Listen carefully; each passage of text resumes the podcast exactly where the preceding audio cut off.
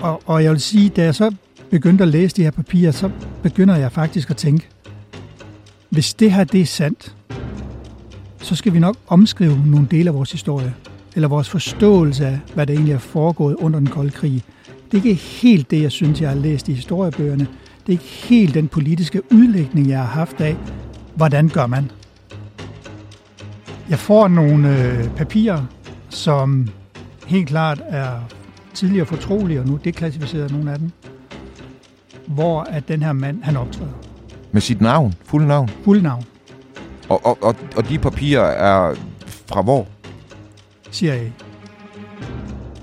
Altså jeg vil sige, noget af det, jeg tænkte i starten, det var, tur Danmark virkelig godt det? Altså, altså har vi virkelig gjort det her? Ja, det må vi jo have gjort. Du lytter til det hemmeligste af det hemmelige. Et program om den kolde krigs hemmeligheder. Mit navn er Anders Christiansen. Med i studiet er som sædvanlig dokumentarist Christian Kirk Muff, og vores særlige gæst, journalist Ulrik Skotte. Rigtig god fornøjelse. I det her og de kommende fem programmer, der skal vi fortælle en helt særlig historie, som jo passer som hånd i handske i, i vores univers, det hemmeligste af det hemmelige, hvor vi jo har et særligt øje på, hvad kan man sige, de hemmelige efterretningstjenester, hemmelige efterretningsoperationer, Alt det, de vil lyve om, alt det, de siger, de ikke gør, men gør. nemlig. Og det er en dansk historie, Og der er folk, der dør til højre og venstre. og det handler om Østersøen, og det handler selvfølgelig om Sovjet. Og især i vores palmesaga, der er det jo lidt et ubekendt øh, monster, Østersøen. Vi støder jo på, når vi kigger i Palmesø, støder vi hele tiden på den baltiske komité, noget med det estiske hus osv. osv. Den her, de her mærkelige alliancer. Vi ved jo, at OGX, som har, vi har fyldt meget hos os, han, han arbejder hele tiden inde i det baltiske hus, mm. og vi kan se, hvordan efterretningstjenesterne hele tiden agerer gennem de der balter, eller forsøger at infiltrere dem. Mm. Og det er både øst- og vestsiden. Sådan en frokoststue i sådan et immigrantmiljø i Sverige i 70'erne, der har 80 procent været i en forbindelse med en efterretningstjeneste på regulær basis. Mm. Men det er ikke os to, der skal fortælle historien. Heldigvis. ja, det, det, det kan du sige. Men det er, det er Ulrik Skotte, Ja. som er journalist, og vi kan kun anbefale det varmt. På DR TV, der findes øh, en serie i tre afsnit, der hedder Paraplymordet. Ja, det er jo sådan en forrygt historie om, hvordan et internationalt øh, spiondrab, som er meget kendt på en, øh, en øh, bro i London i 70'erne, hvor der bliver brugt en paraply, hvordan den historie viser sig at have trådet direkte ind i København, fordi det er faktisk en mand med dansk pas, der ifølge Ulrik Skotte har, har begår drabet her i, i London. Så øh, det er fedt, du er i studiet. Tak skal jeg have. Og man kan sige, når man arbejder med sådan en sag, så, øh, så møder man jo mange mennesker undervejs. Også mærkelige mennesker. Folk, der skriver til en, som man ikke ved, hvem er, men som er utrolig velinformeret. Folk, der er hostlere, svindlere, gode kilder, dårlige kilder. Man kommer virkelig til at møde mange mennesker undervejs på sådan en rejse. Også fordi jeg har siddet med den sag i næsten 30 år. Så jeg har virkelig, virkelig mødt mange mennesker, hvor det er rigtig svært i starten at finde ud af, er de gode, er de onde? Er de kloge, er de ukloge? Skal jeg stole på den? Skal jeg ikke stole på den? Skal jeg overhovedet svare?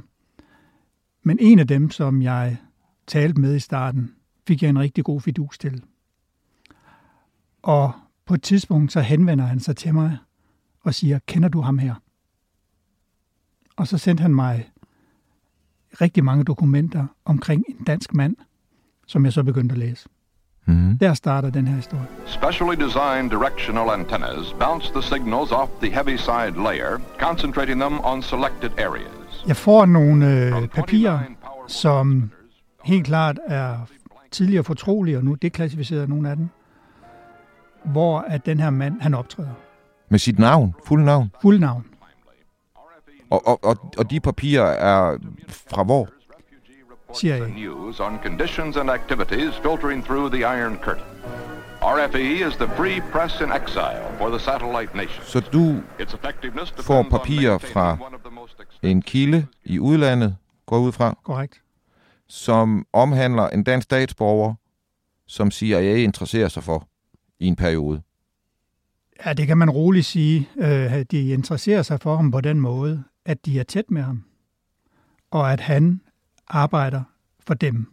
Spørgsmålet er, hvordan den præcise konstruktion er, Men han laver ting for CIA, ikke bare i Danmark, men i hele Nordeuropa. Han er en dansk CIA-agent. Det tror jeg ikke, han er. Jeg tror, han er endnu mere.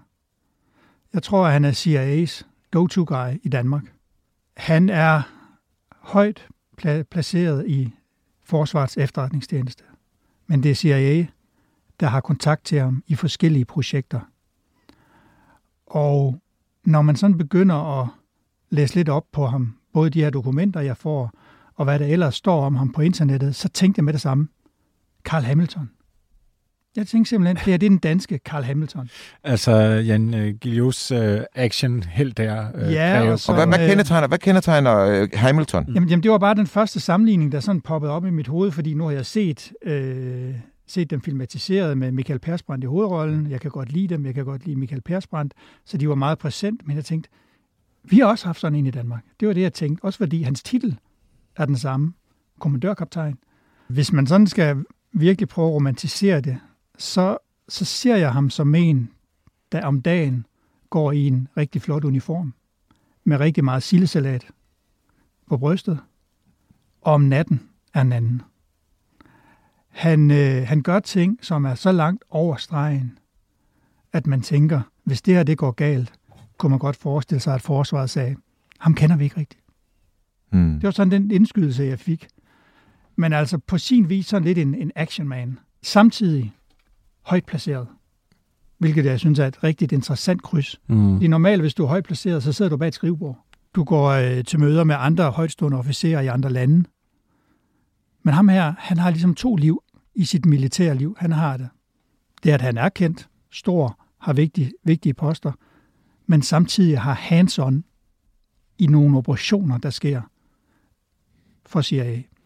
Og samtidig viser det sig, at i hans civile liv er han også en stor kanon.